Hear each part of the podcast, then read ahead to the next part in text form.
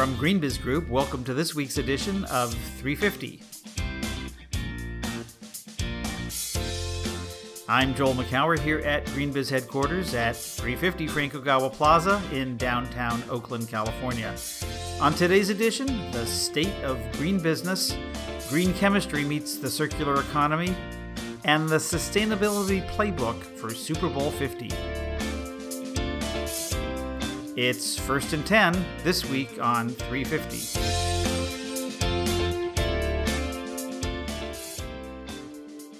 It's February 5th, 2016. Welcome to this week's edition of 350. I'm here at GreenBiz Studio with senior editor Lauren Hepler. Hey, Lauren. Hey there, in the full grips of Super Bowl madness. Oh, well, this is, uh, you know, it's right here in the Bay Area, just about 40 miles away from us where we're sitting in, at Levi Stadium in Santa Clara. And, uh, San Francisco has taken on a certain grip of that, even uh, Super Bowl madness. There's a Super Bowl city uh, at the foot of Market Street, right on the Embarcadero. It's kind of crazy. Yeah, have you been? I was there Saturday night for the uh, the launch, the opening uh, of of the whole thing, and the fireworks display, and Chris Isaak. Um, oh, big, big, there you go. Big I heard there's fan. all kinds of concerts and stuff going on. Yeah, uh, uh, my wife wants to go this weekend for the Puppy Bowl. Oh yes, that's definitely Got top of the list for sure. yeah, that starts today. Um, and uh, yeah, and and then as you know, I'm going to the Super Bowl. I get yeah. to go to the game. I'm gonna. Uh, uh, my friends at NRG Energy are uh, are taking us down there and uh, giving showing us a good time. So I'm I'm I'm pretty excited. I've never been to a Super Bowl. Yeah, I'm going to pester you more about that in a few minutes when we talk to Neil Duffy, who is the sustainability chief of the Super Bowl. He stopped by to talk to us a little bit about what he's been working on. Um, but let's jump right into the week in review.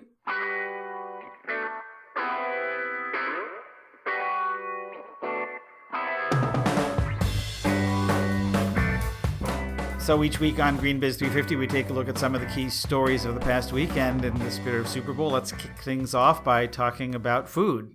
Yes, we had a few food stories this week. Uh, one particularly interesting one was by our senior writer Heather Clancy, who did a piece on what Campbell's bold new GMO plan means for the food label wars. So, lots of controversial things there. You've got GMOs, and obviously the fight that's happening at both the state level and the federal level over how you disclose the ingredients in our food um, which obviously has been a, a, big topic for a while now. But Campbell has actually come out.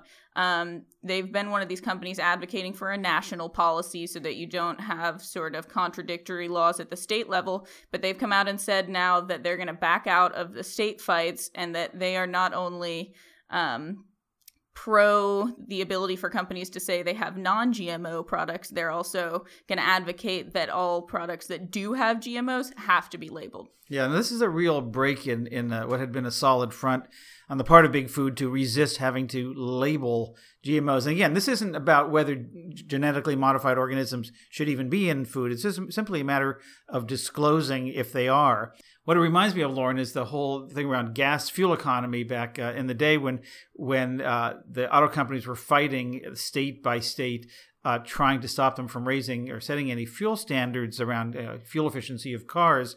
California finally set one, and, and that sort of became the de facto. But they still uh, stopped. They were suing and they were protesting and they were working at every state legislature uh, and and and finally, uh, some car companies said, you know, GM, I think was one of them. They said, look, we have to stop this. Let's just get on with it, and and agreed finally to some national legislation. So I'm wondering whether this is the first step to what a lot of ad- advocates, uh, my friend Gary Hirshberg, the founder of Stonyfield Farm, and people like Gwyneth Paltrow and others who've been out there beating the bushes about national labeling standards. Do you think that's going to happen? I mean, it, this certainly seems like an interesting change in the tide. I know California, we went through a big fight a couple years ago over a ballot initiative on this uh, that drew lots and lots of money against it. And so, lost. Right, and lost, um, which some people attributed to all the money that was being used on ads against it. No, there's clearly it was the amount of money that Big Food uh, poured millions and millions of dollars to defeat that. So I don't, I don't even think that was a question. Mm-hmm. And so the question now is whether Big Food, as an entity beyond one company, as big as Campbell is, uh, whether we'll start to see this kind of shift in other policies as well. So we saw General Mills last year, I think it was, uh, took a stand with Cheerios and saying that they weren't going to put any genetically modified uh, products in there. Now, just to be clear, there there are no genetically modified oats, so this was really about the sugar or, or, some other ingredients that were part of this, maybe the dextrose, which comes from corn. Mm-hmm. Um, but still, they took a stand and it made some waves, and and it, everyone else did not follow. They did not create a parade, so it'll be interesting to see whether, in this case, Campbell's, which took this admittedly bold stand, uh, uh, is going to be actually a lone voice out there or creating a whole new category in the supermarket shelves. Mm-hmm. And one other thing that's an interesting sort of headwind here is that um, this is definitely part of the broader push to take a closer look at food supply chains. Campbell recently made a $230 million acquisition of a company called Garden Fresh Gourmet. So, part of the whole push into more fresh and natural foods that there's consumer demand for. And one part of the food supply chain has to do with food waste, which was the topic of another story that we ran this week by GreenBiz senior writer Barbara Grady. Yeah, so Barbara looked at an interesting uh, sort of coalition that's formed. Uh, it's Sodexo, the big food services and facilities management company, along with Deloitte, um, Mission Point Capital Partners, an impact investing firm, and the Closed Loop Fund, which is big on recycling and reuse and they took it upon themselves to sort of study the economics of food waste, which, as we know, sort of laying out the business case for a sustainability issue is obviously sort of a way for businesses to maybe get more involved. Um, that that group is called ReFed, which stands for Rethink Food Waste through Economics and Data. Uh, we'll actually have some of the participants at GreenBiz 16 later this month in Phoenix. But um, really, what they're looking to do is sort of create a roadmap for actually reducing food waste because, as you alluded, Joel, we've known this is a supply chain pain point for a long time. Yeah, and the closed loop fund I think is interesting. Part of this, they're a, uh, uh, venture fund. They call themselves a social impact fund, uh, where they raised $100 million to increase recycling of products and packaging. But the money has come from Walmart, Coca-Cola, PepsiCo, Johnson and Johnson, Procter and Gamble, Unilever, 3M, Colgate, Palmolive, and some others. Um, and they are trying to, uh, they, they just found a need to jumpstart municipal recycling programs uh, around the country, around the U.S. Uh, and uh, because they want uh, the raw material, they, there's not enough recycled material for them to put back into production that they want to to increase the recycled content of what they're doing, and so uh, that's one part of it. And then food, you know, comes along with a lot of this recycling, and and how do we address food waste uh, is is going to be, uh, I think, an interesting part of this. we'll have, as you said, Rob Kaplan, the managing director of. Um, uh, the closed loop fund at GreenBiz talking about this, and I think Sodexo will be there as well. Uh, so these are interesting part of the uh, food waste uh, topic, which we called out last year in the State of Green Business Report as one of the, the big trends for 2015, and and I really think that uh, came to be. Yeah, I think the the phrase was that it, the issue is emerging from the dumpster, and I think that's certainly true when you just look at the sheer uh, amount of money that that is kind of being squandered here. The UN estimates that about 750 billion dollars worth of food and 940 billion dollars in economic activity is squandered through food waste. Um, obviously, while millions of people are going hungry, so a really obvious inefficiency that needs to be addressed. Right, and and a lot of this is not things that we do at home where we just don't finish everything because there are children starving in whatever country your, your, parents country. pick. But um, it's really a lot of it has to do with uh, the processing of food or food that gets spoiled at the uh, at the uh, supermarket or, or sometimes in storage and warehouses. Uh, I was just in a conversation uh, with a big supermarket chain this week, and we're talking about exactly this topic, and and, and just things as simple as sell by dates. Uh, which uh, can be artificial, and it's mm-hmm. it's not necessarily when the food goes bad. But uh, I mean, there was one thing that they had to sell yogurt at least 21 days before its sell by date, and if it wasn't, then they returned it, or they donated it, or they landfilled it. And uh, you know, I asked, well, who picked that 21 days? And you know, is that real or is that arbitrary? Does it be 20, 20 days or 18 days or 15 days or whatever? Because the fewer days, the less waste. And so mm-hmm. it's, it's, a lot of this stuff is just kind of arbitrary old line practices that need to change. And is that is that a, a, sales gimmick to get people to buy more stuff, or what is it then? Well, I think it's something to do with. Um, it could be partly that. I think it's something to do with just super conservative risk management that that th- that there's no way on earth that this could be deemed bad mm-hmm. or you know taste the taste could change. Uh, but it's not because it becomes uh, unhealthy to eat for example or just spoiled in general. And, and, so a lot of these there is no standard for sell by or they don't even call it. It's used by best best by this date or must you know expires date. They, they're not even called the same thing and things as simple as that contribute to a lot of a lot of the food waste problem cringing thinking of all the things in my refrigerator that are probably creeping up on those dates. Yeah, but, let's not go there. yeah, but I, uh, you're talking about sort of the infrastructure challenges that arise when you think about ways to effectively recover food waste. Uh, we also had an interesting look this week at a very different infrastructure issue, and that's this whole idea of climate resilience and how cities can build to withstand the shocks associated with climate change, whether that's sea level rise or social turmoil, political political instability. Uh, we had a great contribution from our friends at 100 Resilient Cities, which is a Rockefeller Foundation offshoot that I know you're familiar with. Joel. Yeah, this is uh, an organization founded uh, two, three years ago. So this was a program that was set up by the Rockefeller Foundation, as you said, although it's since been spun off as a separate organization called 100 Resilient Cities. And the, the really interesting idea that behind it is, can they seed uh, cities with chief resilience officers um, to make cities more resilient. And we talk about what that means. But but uh, so they've funded for I think two years this position in hundred cities around the world, probably uh, uh, twenty or so in the in, in the U.S. and and and the rest all over the place. Um, and really this experiment is what does it take what does it city resilience even mean? Mm-hmm. and as you said it's it's it's resilience to any kind of shock climate shock being one of the obvious ones from an environmental perspective but there's you know there's civil unrest there's political unrest uh, there's there's economic turmoil there's public health issues uh, and of course terrorism. And and their job is really to marshal the forces that often already exist just getting everyone to talk to, to, to one another uh, what does it mean to be resilient? How does a city bounce back quickly from whatever comes at it, and who needs to be involved? And so it's a really interesting perspective. And of course, we, you know, our, our take on this has to do with climate resilience. Mm-hmm.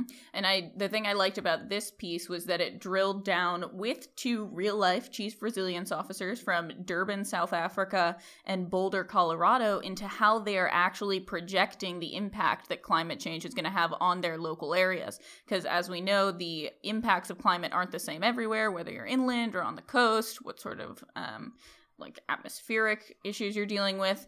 Um, but the thing they found was that the conventional wisdom has sort of been around downscaling global climate models, that you can just sort of mathematically tweak these global things and then you can apply them and you're done. But what these two people from Durban and Boulder said was that, that really that's not the case. The margin of error is way too big in those projections. So you really need to do a much more detailed analysis of individual risks. Yeah, and, and then how do you respond to them? And and, and figure out who needs to be talking to one another. And, and you're right, it, it, it is so different because it, it's not just where it's located and what the climate is like there, but it's also the economics, the demographics.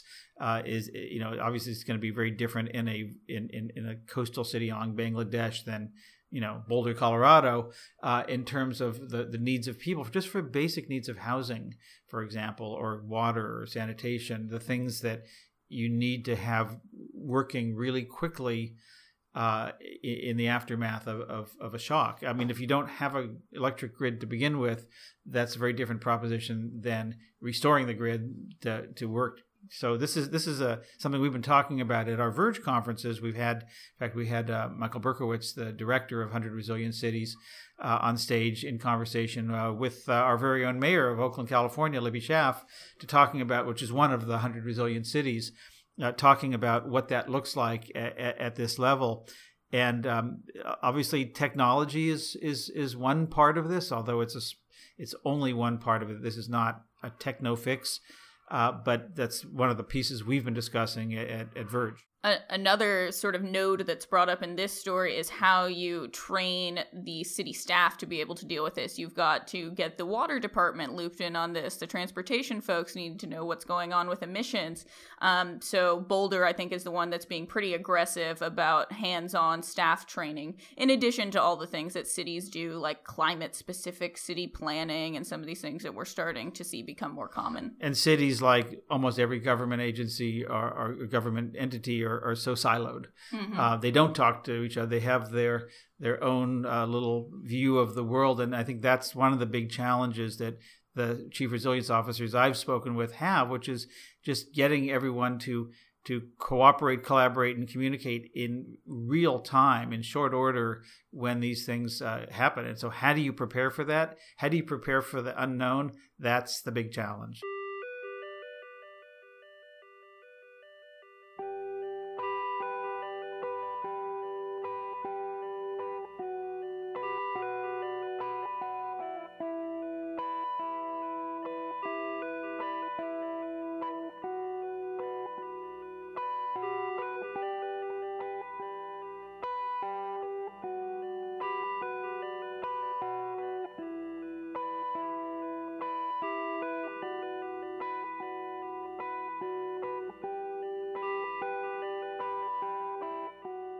Right, let's shift gears to talk green sports.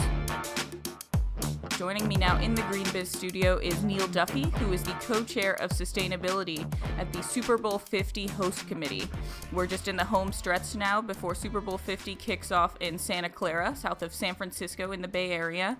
Uh, Neil, thanks so much for joining us. Great to be here, Lauren. Yeah, so I'm curious, how does one get to be a sustainability executive on a Super Bowl committee? I know you've been involved with America's Cup and some other very large scale sporting events, but I wouldn't associate that title with the Super Bowl necessarily. Yeah, really good question. And um, I was invited right at the beginning uh, by Daniel Lurie, who is the chairperson of the um, Super Bowl host committee, to join the bid team uh, when we were putting together our bid to the NFL to be considered as a host for this event um, Daniel and his board recognized really early on that uh, being sustainable was a really good idea for an event in the Bay Area.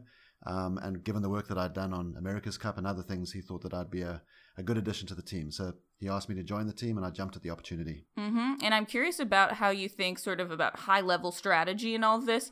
Um, we were talking before we went on air about some of the features that are built into the stadium already. It has a large solar array. I know there's some water collection and reuse, uh, but you're really looking at this from sort of the events perspective. I know you have sort of four pillars that you're working off of. Can you explain that? Yeah, sure. So when we decided to go for it and bid for Super Bowl 50, we decided that we wanted to take the opportunity to uh, look forwards and set a new bar for how host committees go about hosting these events for the next 50 years, rather than just looking backwards. Um, and so, as part of that, we um, embraced the strategy to be the most shared, most participatory, and most giving Super Bowl ever, uh, all delivered in what we call a net positive way. And for us, being net positive is about using Super Bowl 50 as a platform to do good uh, for the benefit of the entire Bay Area region. There are four pillars um, to that net positive strategy. Uh, the first two are very operational, so reduce our impact on climate change by delivering a low emissions event. And our focus in that area is on two things um, mainly transportation and temporary power. Those are two big features of any event like ours. The second is to responsibly use uh, materials and resources, focusing on food, water, and waste, um, and how we use and reuse those uh, resources throughout the, the event footprint. Uh, the third is about um, engaging with the fans um, and providing opportunities for them to also play a role uh, in making this a net positive event, uh, as opposed to just being passive observers, which can often happen uh, with sustainability initiatives. And then the final piece is to use this event um, as a platform to leave a legacy. Um, the biggest part of that legacy is the most giving Super Bowl ever.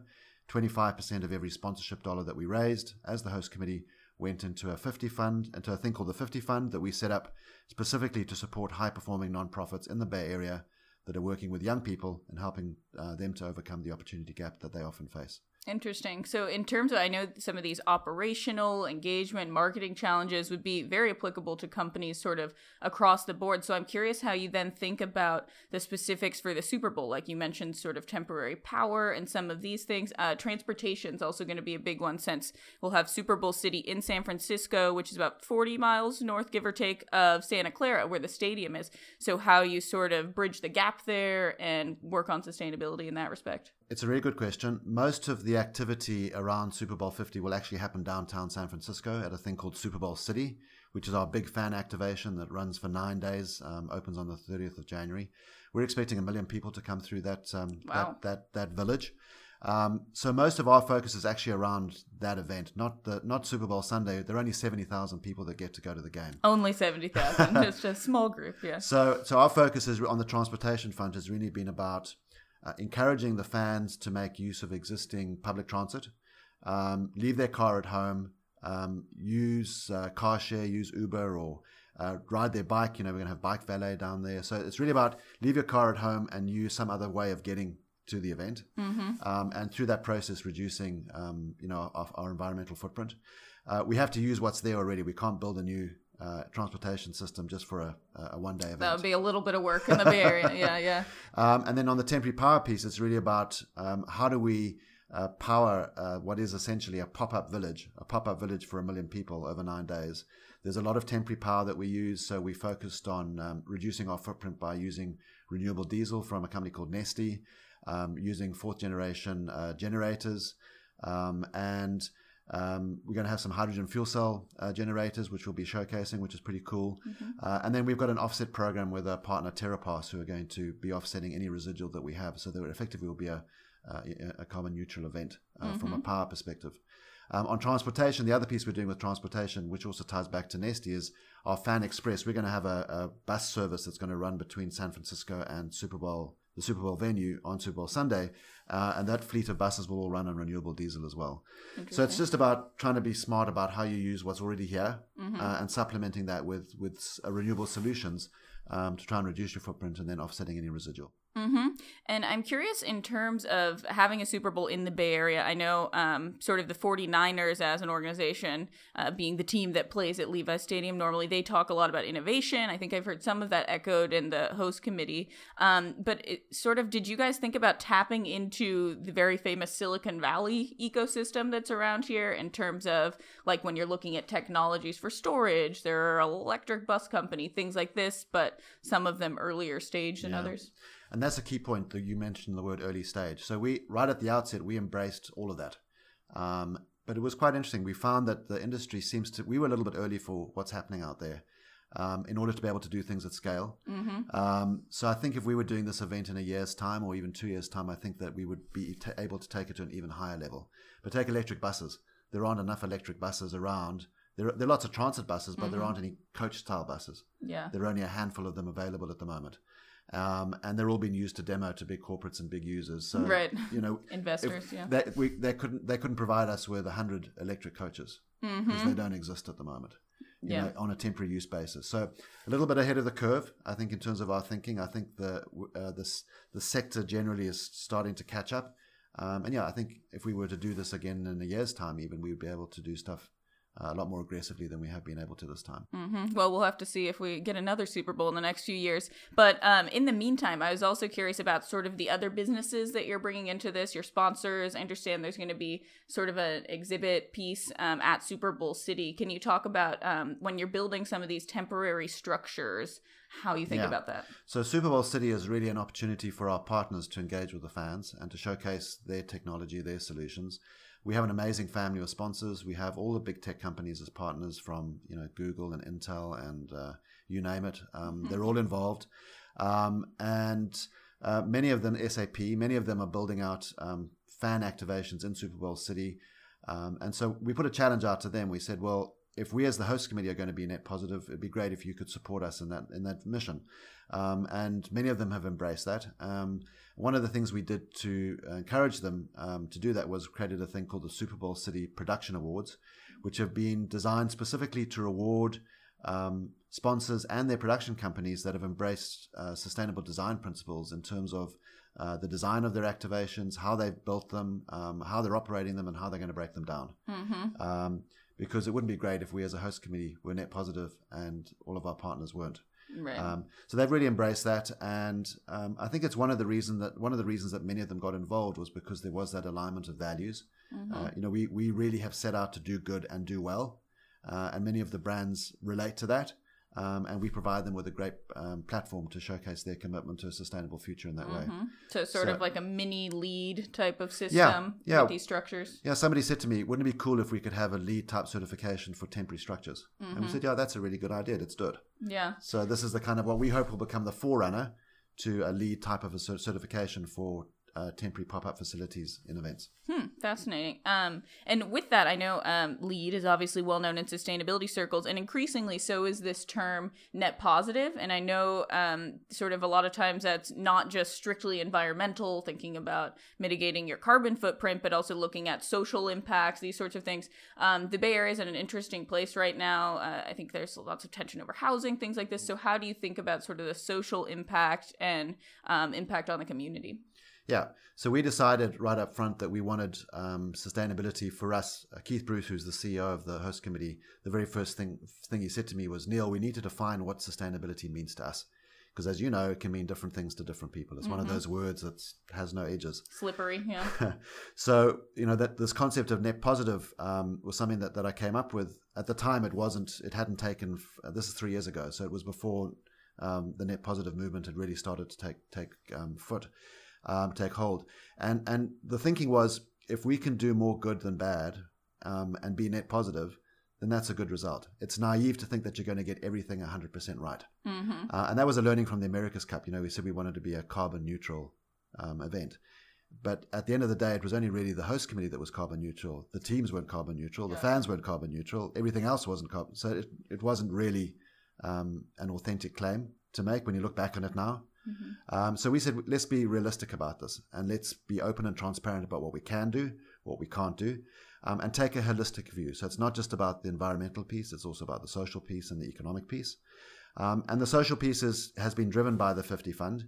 Um, we decided to focus on one specific area. We can't solve all the world's problems. You know, it's only a one Super Bowl.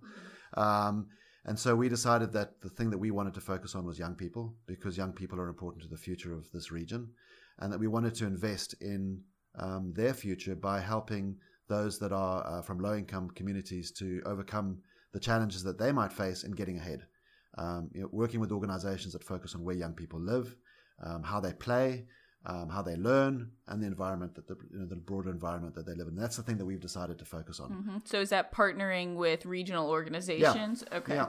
So um, as of today, we've already granted over se- uh, the 50 funds already granted over seven million dollars Hmm. to over 300 and something organizations.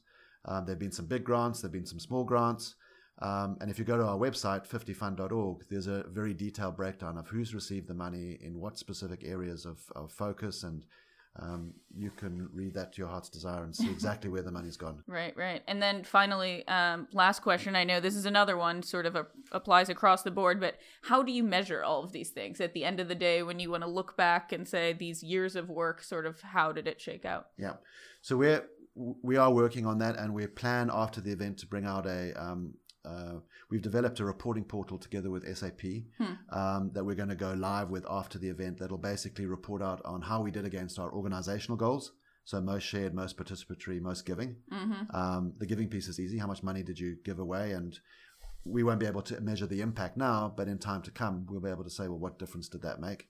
And most shared is pretty easy. How many people shared on social media? Mm-hmm. And most participatory, how many people participated in Super Bowl?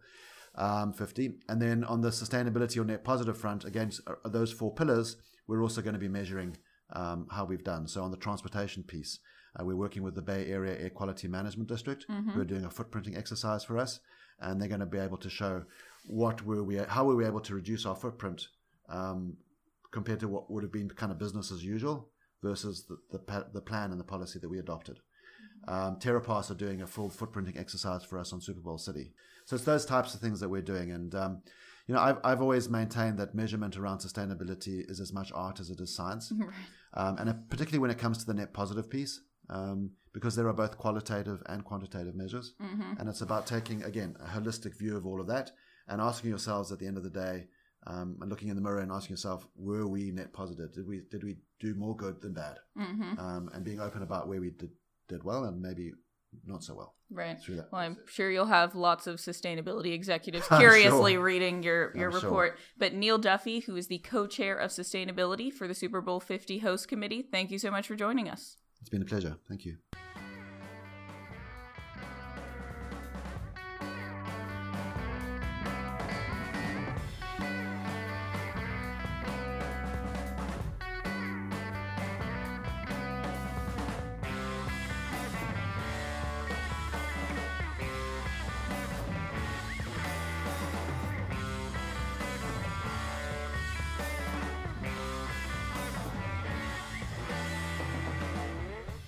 You've heard us teasing it for weeks, and the time has finally arrived. This week, our State of Green Business Report 2016 came out, and Joel, you were there to unveil it in a webcast. I was. Uh, well, this is a report we've been doing. This is our ninth annual report. Uh, and the purpose, as we've talked about in the past, is simply to step back from our day to day coverage of all these topics and take a look at how we're doing and, and where we're going. So it's uh, two parts of it. Is the how we're doing is the the index. State of Green Business Index looks at um, about 30, a little over 30 metrics of corporate performance for 500 uh, S&P 500 companies and 1,600 global companies that are part of the MSCI uh, index. Um, and uh, the, where we're going are the 10 trends that we think are worth watching in 2016 and, and really beyond that. Uh, we, we, we unveiled the 10 trends. Uh, Lauren, you wrote one on supply chains going high tech, and we have one on the circular economy and green infrastructure growth, uh, the mining and extraction industries cleaning up their act, uh, the blue economy about the ocean. I think that was really interesting around the business of oceans and sustainability. A whole range of different topics from shipping to to uh, fisheries to uh, green infrastructure again. Um, and, and on and on. So it was it was good. We had a webcast as we always do with uh, Richard Mattison, the CEO of Trucost PLC, which is our uh, partner on particularly on the index, providing the data, and John Davies, who we've had on the on GreenBiz 350 in the past, our uh, vice president and senior analyst, uh, who looks really at the state of the profession of what sustainability executives are thinking. Yeah, and the cool part is you can download this all for free. We'll make sure to throw the link in the notes for this show. Um, but yeah, I think the the ten trends are definitely fun to watch through the year to see the stories that play out. I know one from last year that we've really seen come to a head is stranded assets. The whole idea of keeping unburned fossil fuels in the ground. Yeah, that and uh, as we said earlier, food waste was another one we called out last year, and green bonds, which really uh, just exploded this past year. Uh, we, we we saw that early last year that that was going to be uh, uh, the growth of, of of those financial instruments and, and some others. So yeah, we're, it's uh, and of course it's not all just in the next year. These trends really do unfold over two or three years. In fact, somebody asked in the webcast the other day asked. Um, you know, would be great if you go back and look at some of the trends you you looked at over the past few years to see how they've done and or not done. So maybe we'll do that. Well, that sounds like a story assignment. we'll so. jump on that one. Uh, yeah, but as you mentioned, Rich uh, had some really interesting points. Obviously, Trucost is very focused on natural capital and quantifying some of the, the financial impacts of, of environmental issues. Um, and here's a little taste of what he had to say. So, so really what we questioned last year was, you know, is sustainable growth the elephant in the room? Is it possible to grow your revenue whilst decoupling that growth from environmental impact? I mean, that's clearly the, the holy grail. This year, what we found was quite interesting. We, we showed that basically from 2013, the growth in natural capital cost to 2014 uh, was 5%. This slowed to 2%. Uh, last year it slowed to 1% for US companies, um, sorry, to 2%. And in this analysis for this year, that growth slowed to 1% for US companies and decreased by 8% for global companies. So for the first time since uh, 2010, we saw a decline in the absolute use of natural capital and impact on natural capital. Now, that's a very positive signal um, because against that decline, we were seeing an increase in revenue. So for the first time, we have an initial indication that we're seeing some kind of uh, efficiency gain and decoupling from revenue growth from environmental impact and the destruction of our ecosystems, which is quite quite a positive signal. Um, but it may be too soon to call that trend, so we, we are cautious about that. I think whilst I said it's too early to call a trend on uh, sustainable growth, I think it's not too early to call a trend on investor mobilization. I think there was huge collective action in 2015 um, and that we saw many, many investors um, measuring and disclosing the carbon footprint of their portfolios. Um, so the Montreal Pledge, for example, um, attracted 120 signatories representing over 10 trillion in assets under management. Um, and we saw the Portfolio Decarbonization Coalition um, forming to cut greenhouse gas emissions out of their investment portfolios, smash through their initial target of $100 billion uh, in one year to now 230 billion in assets under management. So just to be clear, that's, those are specific dedicated funds that are dedicated towards reducing carbon emissions in the portfolios of some of the largest asset owners globally. So that's quite a big movement. I think we're seeing two trends compounding here. We're seeing a divestment trend. Uh, so the number of investment firms and asset owners signing up to uh, or committing to make divestments of fossil fuels has now increased to $2.6 trillion worth of, worth of asset under management. Um, and that's compounding with a trend focused on seeking opportunities. So we're seeing a tripling of the number of green bonds issued over the last two years.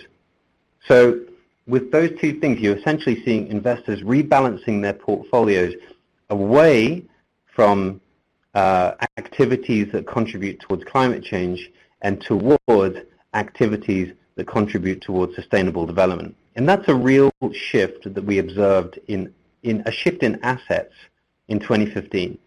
Um, and that was surprising even to us.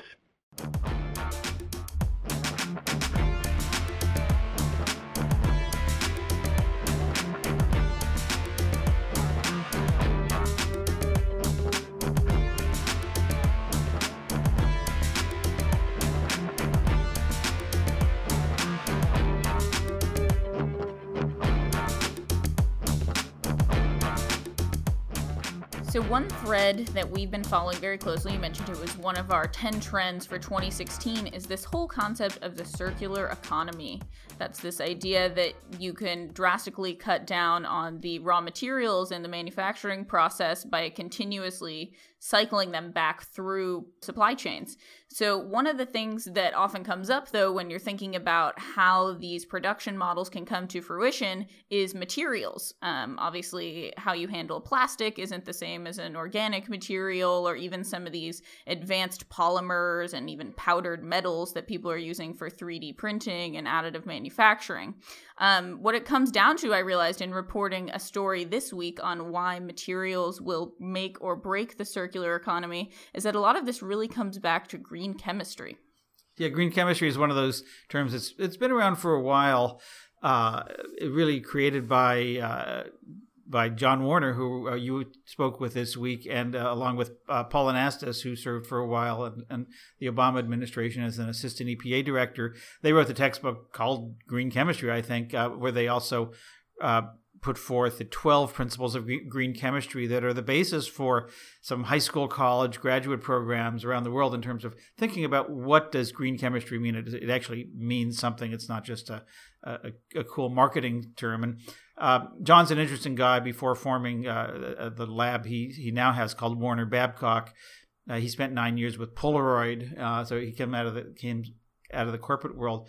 And at, at Warner Babcock, they're look they're looking at at new innovative technologies and how chemistry can be used uh, to create a number of things. Really interesting, and I don't think this was part of what they were looking for. But just last year, I, I was just sort of uh, tickled to see this. They came up with one of their first products, which is uh, uh, a way to reverse gray hair, re- reverting to its natural color in 90 minutes. by uh, rest- uh, mirroring the natural process for hair pigmentation. It's a it's a whole non toxic way of of of getting the hair the I, I, don't know the follicles or something to do something that they would do naturally. So there's no no dyes or, or t- coal tar or any of that stuff. So I don't think that the, you know in terms of the world world's great problems, gray hair is not really one of them. I, it's a badge of honor for me personally, uh, but um, it just you never know what you're going to find. Right, and when you mention something like hair dye, that's obviously known as being very toxic. It's interesting because one of the things about the circular economy is that toxic materials are not necessarily forbidden. Um, it's they have to be kept in the production loop in a, a, safe way. Obviously, that's a goal, but in a productive way throughout their valuable life. So you're not just disposing of them after one use.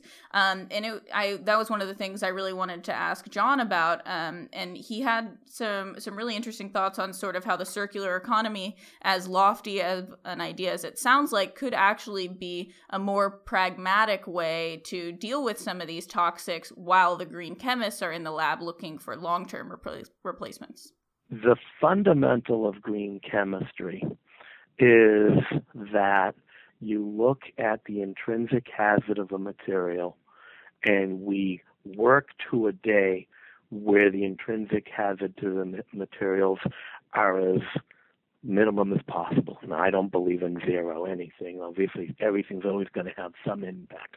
But Uh, you know, different from one fundamental of the circular economy. I don't, if green chemistry suggests that the chemists stay in the lab working until things are truly as, as, as less toxic as possible. Because the problem is, if you can't really engineer human behavior, if you sit back and you say, everyone is safe as long as everyone does the right thing. The problem, of course, is as humans are humans and some people aren't going to do the right thing. And so it's, you know, there's this great quote, I won't name the company, but, you know, you know, a company that, you know, sold electric equipment, you know, someone said, gee, there's toxic materials in the power cord. What if a baby chews on the power cord? And the person says, well, don't have your baby chew on the power cord. well, that can't be the world that we live in, you know? If, if we, if we just claim intended use for everything, that it's just not the way the world really truly works. And so green chemistry aspirationally says instead of inventing technologies for a perfect world, invent technologies for a real world and expect that stuff is going to happen, that trucks are going to tip over, that people are going to misuse that, and things are going to happen. And the role of the chemist is not to invent for people doing the right thing, but effectively doing for people doing the likely thing, and the likely thing is not the same. Now, mm-hmm. at the same time, the circular. So the thing is, is that maybe in many times the green green chemistry is not attainable. Okay, there are materials in commerce that we simply haven't invented better alternatives for. So the only thing society can do, or you know, must do, is the circular economy. And so I see the circular economy as being required until some utopian vision when everything is safe. But that's a utopian vision, and perfection doesn't exist, so it's here forever. you know, but I see the two as being, you know, the circular economy is the real world approach today. In green chemistry, is the aspirational approach that makes things inherently and intrinsically safe, as opposed to within, you know, loops and cycles to protect human health and the environment.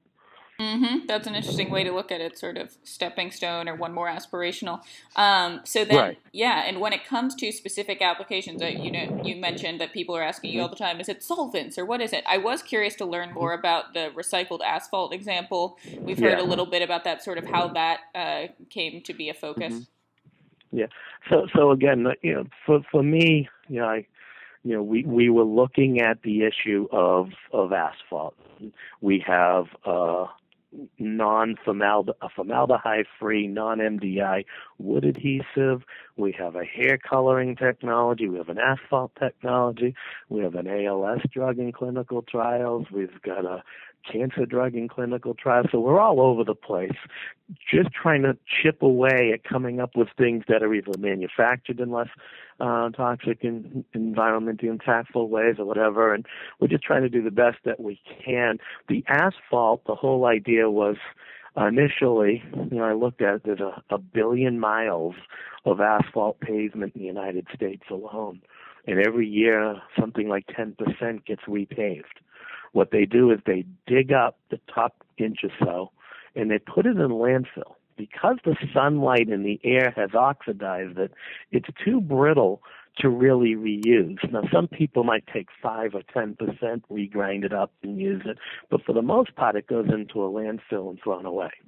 It's a lot of waste. All that material is not being reused, so they have to take virgin asphalt and virgin aggregate and remake it and repave it. And I said to myself, what if we came up with an additive that allowed you to reuse the the oxidized and uh, damaged stuff and just put it back down? Uh, and so that was the, the, the desire, and actually came up with something that in fact does that. It's not as easy as you would think because the oxidized stuff is brittle and hard. Say, okay, well, put something in that softens it. But wait a minute, if you soften asphalt and then you go drive on it, car's going to sink in. That's not the solution. So, how to come up with a molecule that kind of had a trigger in it that starts by softening and then turns around and rehardens it at the same time. And so that molecule is what we have, and the, the formulation is called Delta S and it's uh, asphalt. And the company we started is called Collaborative Aggregates, and it's out there selling 55 gallon drums and getting specced in state roads and doing all kinds of things. It just just just hit the market, I think, May of last year. So it's less than a year old, but it's already all over the place as a as a commercially viable thing. And what's interesting is there's so many sustainability benefits to it.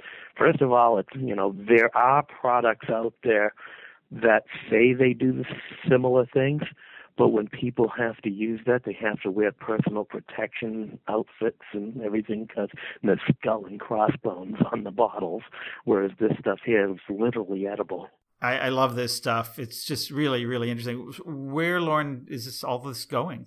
Yeah, another point that John raised during our conversation was the need to not only think about better reuse strategies and creative approaches to, to recycling and some of that in the short term, but to also really double down on investment and innovation for the next generation of materials. Um, the problem from a sustainability standpoint, however, is that there still isn't a real pipeline of chemists coming out of universities with a background in any of this stuff. So here were his thoughts on that whole area. About two months ago, um, Bloomberg uh, had a conference in their headquarters in New York on the circular economy. And I was asked to speak at that, and there was probably 20 speakers or panelists and whatnot, and a couple hundred people in the audience.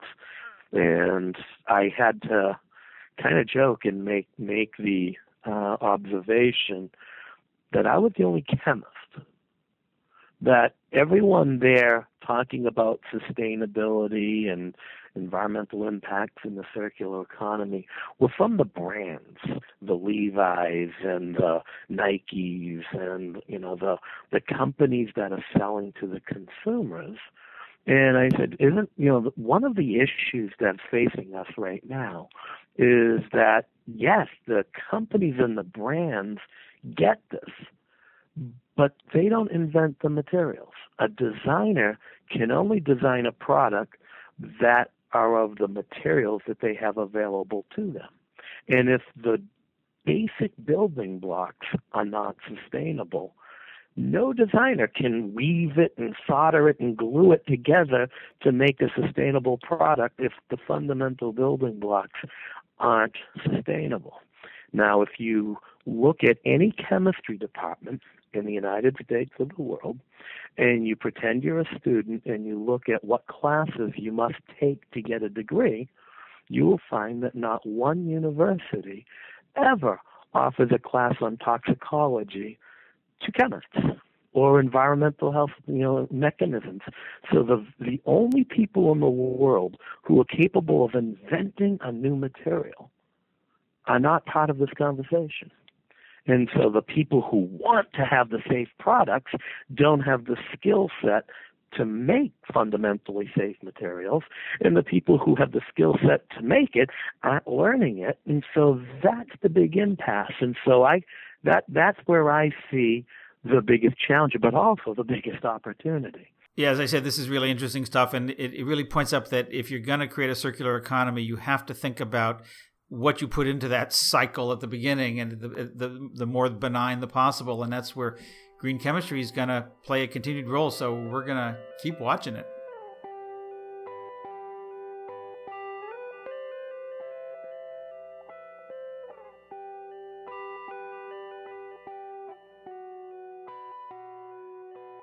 So let's fast forward to next week, once the Super Bowl craziness has subsided. Joining us right now to give us a preview is GreenBiz managing editor Elsa Wenzel. What have we got going on? Hi, Lauren. Um, well, on Monday, I'm sure a lot of people will be drinking Bloody Marys at work and clicking around our stories, and one of them could be, if not Monday, later next week, um, your piece about your field trip to other labs in the Mission District in San Francisco. It looks pretty cool. They're working on things like soft robots, right? Um, prosthetics with exoskeletons, 3D printing, cellular tracking systems, and a lot more. Um, by the way, Other Labs founder is Saul Griffith, a MacArthur Genius Award winner who also started Makani Power, um, which Google bought a few years ago. So I'm interested in seeing that. Also, our, our columnist John Elkington, who's famous for coining terms like the triple bottom line, will bring us a fresh Elkington report that urges, uh, urges us to drop the sustainability kaleidoscope. It's a call to action for a less fragmented approach to sustainability. And senior writer Heather Clancy is looking into an update on electronics recycling. Um, and she will also explore resilience plans in some surprising places like Mino, North Dakota, or maybe it's my not or may not. Why, why, not? um, I'd have to ask a local how to really pronounce it. So there will be much more, but in the meantime, I'm looking forward to some yoga in our office on Tuesday. Wish you could join us. Yes. Namaste. One place you can do yoga with us is at GreenBiz 16 in Phoenix. February 23rd through 25th. You can get more info about that. And another event, Hawaii. We're going to Hawaii in June to talk technology and sustainability. No, you won't want to miss that one. You can find out more about both of those by going to greenbiz.com and clicking on the events tab. Well, the clock is winding down before we get the final gun, and I'm going to stop my Super Bowl analogies right there that's our 350 podcast for this week. You can find the links to organizations, stories, and events that we've mentioned in this episode by going to greenbiz.com slash 350. Thanks as always to 350's producer, Sir Ray Melkonian. Uh, you can subscribe to GreenBiz 350 through a variety of channels if you like to get your podcast coming to you. Uh, just go to iTunes, SoundCloud, Stitcher, and of course, you'll find it every Friday morning on uh, greenbiz.com, and, which you can find out about by subscribing to our daily email newsletter called GreenBuzz. We always love to hear your feedback and comments. Send those to 350 at greenbiz.com. And for all of us here at GreenBiz Group, I'm Joel Makower. Thanks so much for listening. Until next time, have a great day.